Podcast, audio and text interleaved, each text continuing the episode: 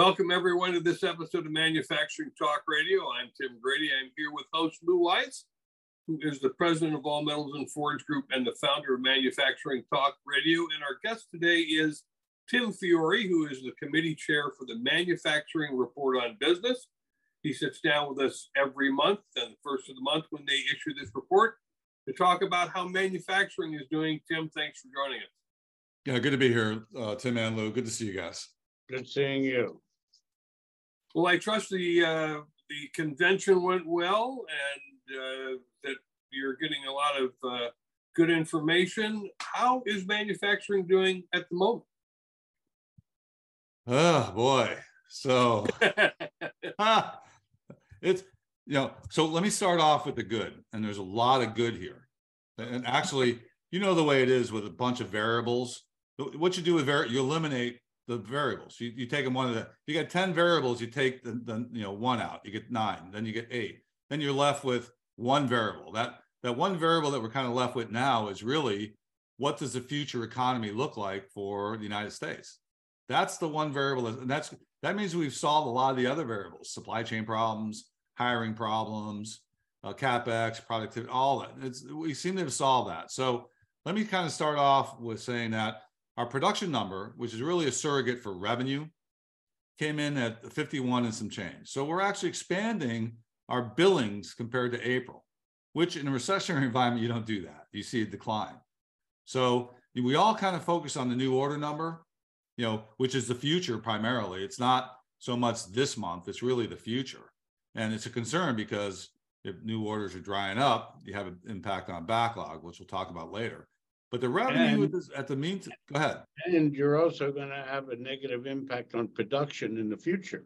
In the future, yes. Yeah. But in the meantime, you know, you run a business, you know the way it is. You got expenses, you got to cover the expenses, and you hope to end up a little bit left over. Well, if your revenue is the same or better than the prior month, you're probably in a better position to do that. If your revenue is declining, it's a different conversation.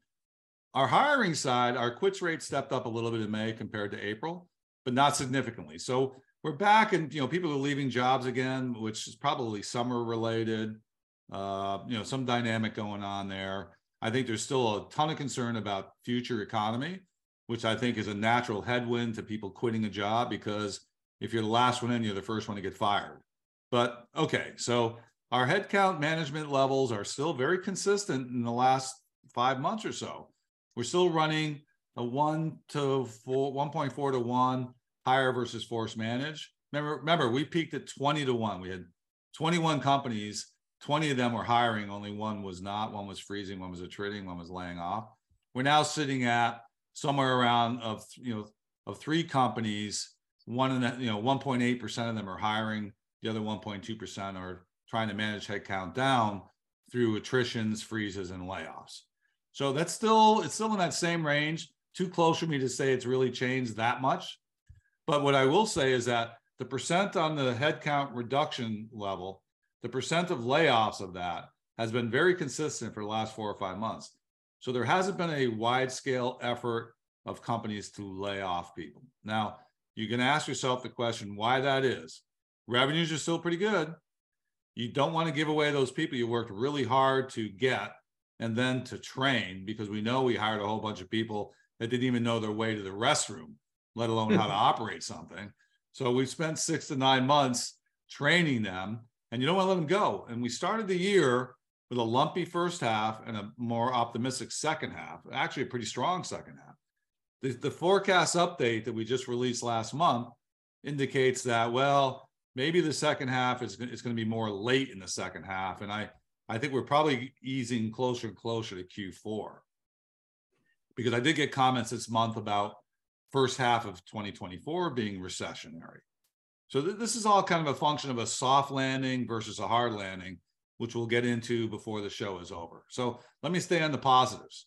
So, you know, the hire to force manage is still, you know, pretty stable. Nobody's pulling the ripcord yet, primarily because the billings are still good.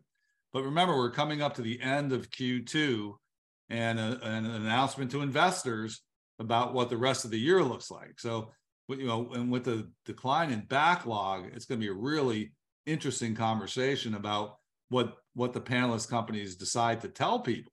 But we'll get to that. So we got input material flowing the best it has since the pandemic. It's the material is flowing really well. Now there are some exceptions, of course. We still have electrical components, electronic components that are still a problem. Two and a half years later, we saw the chips problem is not as bad, but it's still there, and it, over time it will it'll diminish. But overall, the flow of material has been much better. We got manufacturing inventories contracting again in an environment where future demand is uncertain, our billings currently are pretty stable. We all over ordered. We expected a bunch of that over ordering to end up in manufacturing inventory. It hasn't. And, and that's a, a, direct result of a soft landing. And the soft landing has given us all the time we needed to kind of work that off. And we've worked that off to the point where we're actually reducing our own inventory levels, which in a soft environment, you always see that number go up. So, okay, that's a positive. I mentioned export orders, I think. They're stable, 50. Last month, 49 and some change.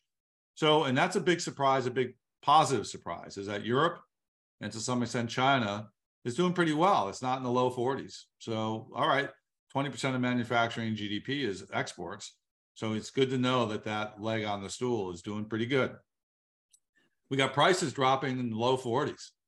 That's, you know, we, we all want to, we want to see if, unless prices costs drop, we're never going to see the bottom of this. And we haven't found the bottom yet. But with prices declining, that's very positive. I'm, I feel really good about that.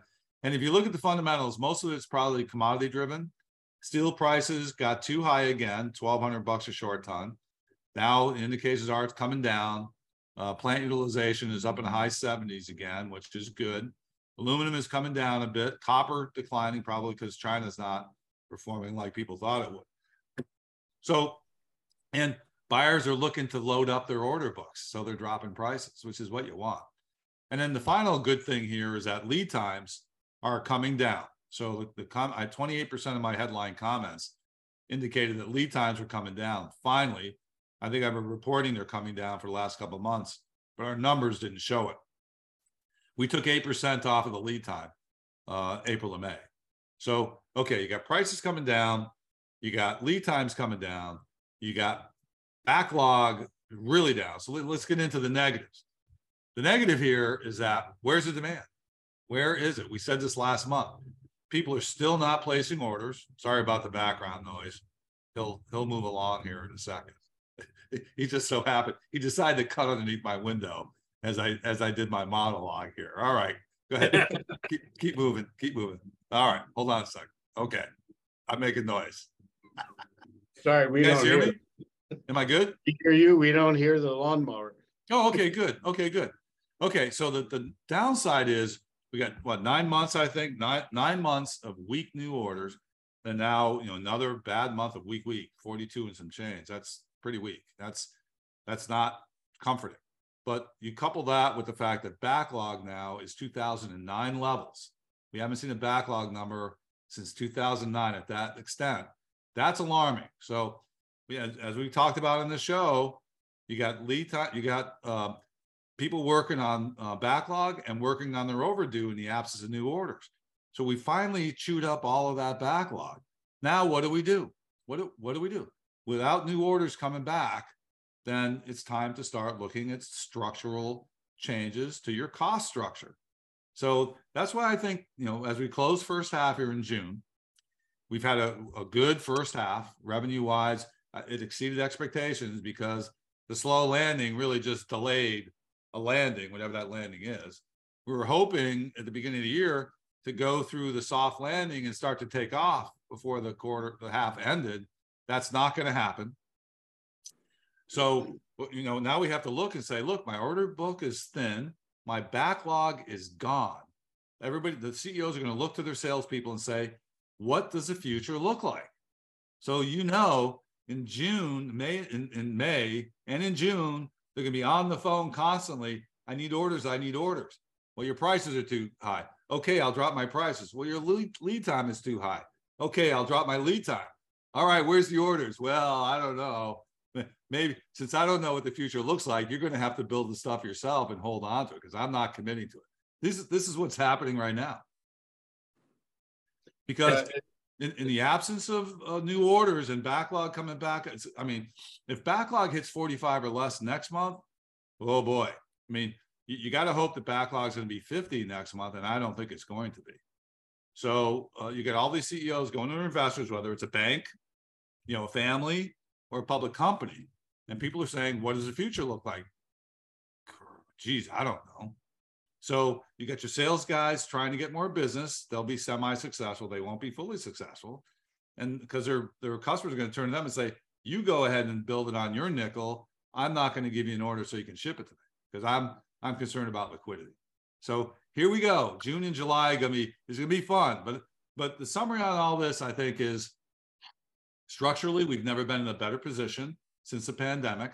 Lead times are better, prices are better, suppliers are delivering faster. We got enough headcount, we got revenue at an acceptable level. So so now it really just comes down to and and we're our inventory levels are low. Suppliers probably have quite a bit. The customers are claiming that they have too much so where are we going to next? To your point, and I know you don't like make, liking making uh, predictions. Does this all mean that interest rates are not going to be increased this coming month?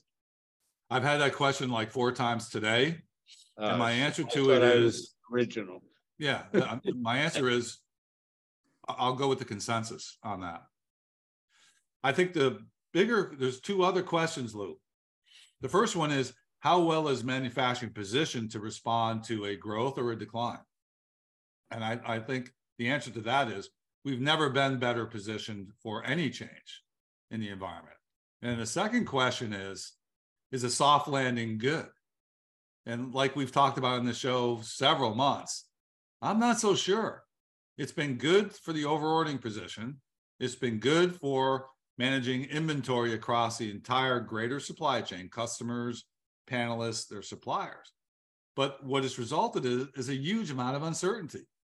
So that in our forecasts, we thought we were going to expand capex percent 2020. We're now down a couple of tenths. So no capex, which means no new orders for capital equipment for long life durable goods, not happening. So okay, then you know w- without knowing what the future looks like are you going to hold on to those people when your backlog is gone and you don't have new orders coming in i don't so think you can so a headline for this show is in spite of the ISM number continuing to drop we've never been in a better position which is a bit of a conflicting story but would you agree with that comment yeah, yeah I, I would we've never been in a better position to respond to growth or decline ever. And well, in my seven years doing this, we've never had everything. And the slow landing provided that. It gave us the ability to kind of, but the one thing that we've done outside of, of all of this is we've kept headcount. Overall, we've kept headcount. And that's because it was so painful to get the proper headcount over the last two and a half years. Everybody was reluctant to let them go. And we were hoping that you know, we kind of come down into the trough, start to recover. We'd hold on to those people during that period because we got price growth through pass throughs to customers. But but now we're running out of order book and we still got the people. Where's the orders? So and, and you know, you know, this has been this has been going on easily since early April. Where's the orders? Where's the orders? Where's the orders? Right, so right. Uh, and here we are now going into June, and the orders are not showing up. They're actually getting worse. The other, the other thing I want to point out is, you know, uh, uh, there's five criteria I'm watching here to indicate to me a recovery. And I think you know you get three of those five heading in the right direction, and it's starting to feel good. You know, the, the first one is the percent of industries under 45, and um, and we'll talk about that. I think there's a big indicator there. Second one is chemical products recovery. It's not recovering. So and so that means the underlying demand six tiers down in the bill of material is not materializing, which probably indicates that when it starts to materialize, we're probably a couple of months to maybe a quarter away from seeing it at the higher level industry sectors. The higher to fire ratio, it's still, we're not seeing more freezes, attritions, and layoffs than we are hiring. So that's negative. transportation disruptions, there aren't any transportation disruptions, no comments at all about transportation cost growth or being able to get equipment. So that's a negative too for growth. And Until we start seeing that anxiety, we're not growing.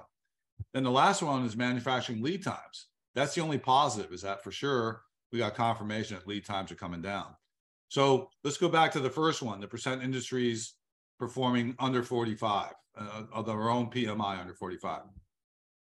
So we ended up with 31% in the month of uh, in the month of May, up from 12%.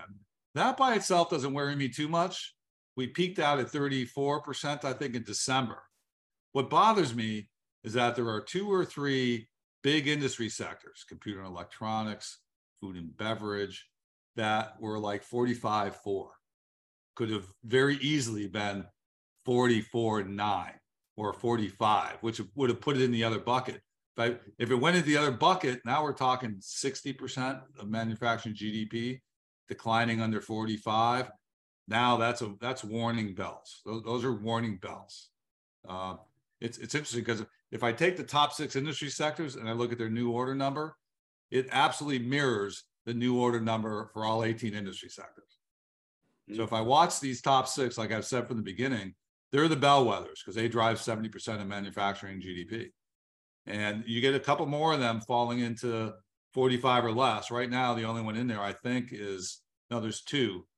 Uh, one of them being um, chemical products. You get a couple more. You get computer electronics, the number one industry sector, at 16% falling in there. That 31 number now goes to 47. Uh, you get one other in there, you know, call it uh, food and beverage. No, food, yeah, food and beverage that's throwing another 11% in. Now we're now we're close to 60. And that that's a warning. But you know, the point on all this is that June's going to be a really interesting PMI month because we're we're properly positioned here. We're ready to go. Uh, I don't see a starter pulling a pistol. I don't see him shooting the gun and here we go in expansion. And I think this is a direct result of a soft landing that we still haven't landed yet to your, again, to your point, June and July, August are not typically go get him and fire the pistol months. So uh, we're facing not a real, I would think, we're not facing a real good expansion coming these next three summer months. Yeah, you could argue. Good point, Lou. I mean, we we might be in this thing until September, October that are pretty good manufacturing months. Right, ex- exactly. Yeah, Exactly. yeah, you're right. You're right. Well, I think Now, next by the- month I'll see more comments way- about recession in 2024. Uh, one thing that I've noticed, I probably have never gotten as many emails from trucking companies asking if we have truckload quantities to go. Yeah, I, I must have gotten in the last two weeks 10, 15 emails from various trucking companies begging for business. right. So there's, that's also a signal. Right. You know, but I, I will say, you know, based on my general knowledge, especially when I was with all the ISM people a couple of weeks ago, that uh, new equipment in the transportation sector is still struggling.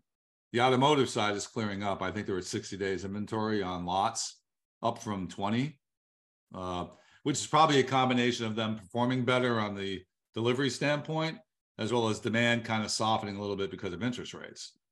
But you know, the, the trucking side is more about look, this equipment wears out. We need our new, we need the new equipment. And I'm not hearing that it's being, it's really improving that much from the standpoint of on-time delivery and availability. I, I'm, I'm thinking that the lead times are still well in excess of normal and, and that dealers still do not have trucks on their lots to sell to a walk-in customer. So, you know, that in combination of the fact that you got uh, probably independents or small companies out looking for work is uh, you know, Right. a bit alarming. Tim, I'm just curious how aerospace is doing. Yeah, you, you know, it's it's. Uh, I got a lot of comments. Really, uh, I'm going to talk about the defense sector. I got several comments from panelists that have a strong defense book that indicated that orders are flowing, which uh, which I think is good. I'm I'm surprised. You know, it, it took this long to get you know, uh, replenishment orders in place for munitions and uh, military gear after you know all the depletion of the inventory we've gone through in a year. But uh, okay, it's happening now, which is good, and it's flowing down the supply chain. I mean, I, I think Aero is probably is probably got to be 20, 22 percent of uh, transportation equipment. Transportation equipment is still positive. We're still expanding, not heavily, but we're still expanding. So, uh, and they're still having trouble with deliveries, material deliveries. So, um, yeah, it's it's like a the transportation equipment sector is still a little bit an outlier compared to the other 17. It's which is good. How does consumer confidence figure in your report, Tim? Well, it eventually makes its way to to us, you know, um, and, and and I'm not sure what to say about sentiment and confidence. I mean, it, it, you know, the people are. I, I think it kind of ties back to soft landing, hard landing.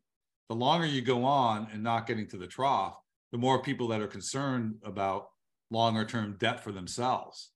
And you know, we talk, already talked about you know the uh, the housing industry being removed from super PCE because you know that's going to be impacted by interest rates, but you know it takes some time for rents to drop because people sign one year leases and stuff. So take that out if you really want to be in tune with what's happening with inflation. Take all that, take the food out, take the energy out, take the housing out and see what's happening with PC. But we're still sitting at a you know high threes, I think. So uh, you know, pe- people are are. I know my it's mid career with me. If I was sitting in today's environment, I probably would keep driving that car longer. You know, I, I would not be out looking for a new house. Right. I, I just I just wouldn't because you know who know who knows what does the bottom look like? I I, I don't feel I don't think the bottom is going to be an ugly bottom. It's not like you know going through purgatory. I just don't. I don't see the. I don't. I don't see the bottom like 2009 Great Recession where there's a huge amount of uncertainty because all the banks were collapsing. You know the the foundation that we that capitalism lives on was crumbling. I don't see that happening. But I mean, I have a different attitude now towards what what happens over the cycles. And if I'm a 35 year old or a 40 year old. I, you know, I haven't built up that wisdom yet. And I'd be concerned about investments and to the point where you might even be concerned about expenses like expensive trips and Disney World and overseas. You might because, you know, who else, who wants to end up, you know, eating bread, eating white bread versus rye? Well, Well, meanwhile, you hear, uh, with regards to the travel industry, they're all raving about what's going to be happening over the next three months. Yeah, I, I, th- I think that's you know on on Tony's side that's you know really a positive thing, and I and I, I live near in both my places. I, I have I live near a runway approach zone pretty much. I'm I can see the aircraft, and I'll tell you in the one year time where I'm at now, uh, it's a big difference. There's a lot more planes coming in. Yeah, and peak pandemic is like when is there a plane going to fly by? the only guys that flew by were UPS and FedEx. You know, now it's like I, there's a, and it comes in, you know, it comes in bunches, and there'll be ten at a time, and so that hey, that's all good. But that, that's why let's let's finish the show here on the comments around: is a soft landing good or is a hard landing good? Hard landings are painful because people get separated, but they they generally don't last as long, and you start talking about growth soft landings have a price to pay too, and that price is indecision. And that eventually, if you're not getting, if and, and maybe a no landing, I, I don't know that a no landing will work, but if you think about this whole thing about getting the 2% and then the Fed will back off, but there won't be a lot of accommodative support by them like we've had for 10 years, you know, buying bonds and things and zero interest rates. I, you know, I may not see that for 15 years. But okay, with no landing, what what happens here? So if, if you can stop the PCE, super PCE, from growing any more than 0.12% per month, then you're at your goal. You're at your goal. And I think right now, you know, take four divided by 12, you're at 0.3. So, you know, they rough numbers. So they still need to get to no more than a 0.12 or 0.14% growth month to month. And when they get there, we're home. And then they'll step no more interest rate increases. I don't see him dropping them right away because they'll give that some time to kind of work its way out. You know, and the Fed balance sheet hasn't really played into this yet. We're still sitting at $8.7 trillion of US owned securities or bonds, you know, tre- treasury bonds and mortgage backed bonds. That's, and I think we peaked at 8.9 trillion. So, and what, what the, the blip there was they had to step in and support those banks. And, and that added $200 billion of Fed balance sheet stuff. So they were supposed to be declining 60 billion a month and they about a year ago and they're they're not there. So that's that other piece that at some point that has to kind of come back down and we'll see what that does to to the economy because they're they're essentially sucking money out of the economy at that point. Well, Tim, we are out of time, but we appreciate you being with us and we appreciate the fact that we get more than just a soundbite from ISM with both you and Tony. So thanks again for being our guest. Okay, guys, you bet. Good to have you. Good to be here with you. And I'll see you. Like I said, June's going to be really interesting because that's going to set up the environment for the, the rest of the year. And, well, thanks and that, for the good, thanks for the good news based on a decline. It, it's I'm not a, sure how everyone's going to view that, but well, we go with the pro. Yeah, well, for me, it's like I need some certainty here. I, you know, I need some. Once I get to certainty, either let the people go or grow the business. It's going to be one or the other. And in June, we're going to kind of see that. Like I said, let's watch that production number. If it comes down 45, 40, anything below 48, then all right, we're you're you're going to see an earning a disappointing earning season with people adjusting their EPS for the rest of the year. And okay. All right, let's Thanks get on with being, it. Thanks for, for being with us. All right, you bet, guys. Thanks. Take care. Thanks everyone for tuning in to this episode of Manufacturing Talk Radio.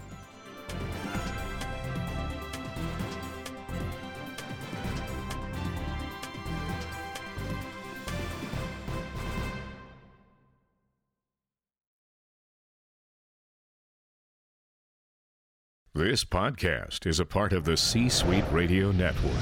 For more top business podcasts, visit c-suiteradio.com.